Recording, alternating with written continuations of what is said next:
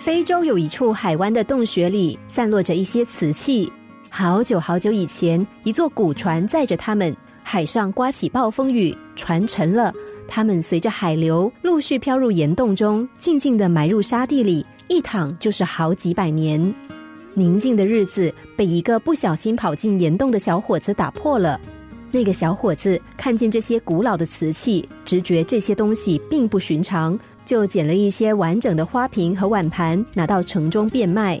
小伙子因此得到丰厚的报酬，这才知道自己在不经意之中竟然发现了古代的珍宝。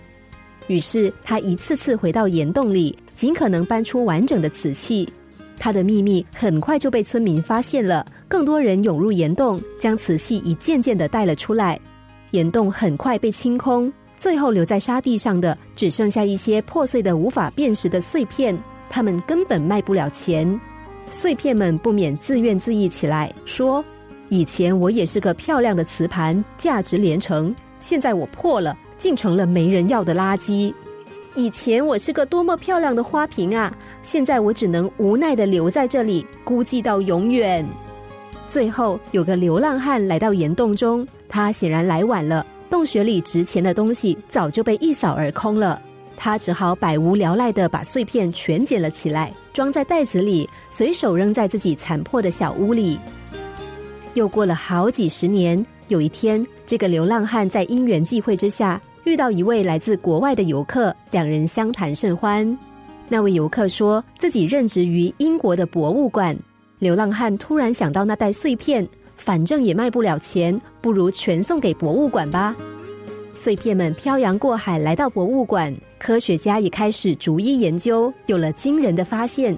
那些白底蓝纹的破片是中国的青花瓷，花纹绚丽、色彩鲜艳的破片来自中东地区。一枚不过如信用卡大小的破片，经过现代仪器分析，证实它来自欧洲。谁也没有想到，这袋陶瓷碎片竟然成为考古学上的里程碑。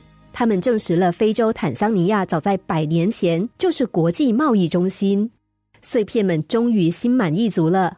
原来我们并非毫无用处，我们的价值之高，甚至难以用金钱来衡量。这则故事改编自真实事件，大英博物馆出版的一本书中就写了这些破片的来龙去脉和研究过程，而这些碎片至今仍收藏在大英博物馆中。我们每一个人不也都像这陶瓷碎片吗？我们未必有显赫的家世、美丽的容貌、聪明的头脑，比我们优秀的人实在太多了。但这不代表我们就一定会矮人一截。只要我们能看见自己的价值，进而发挥它，也可能获得莫大的成就。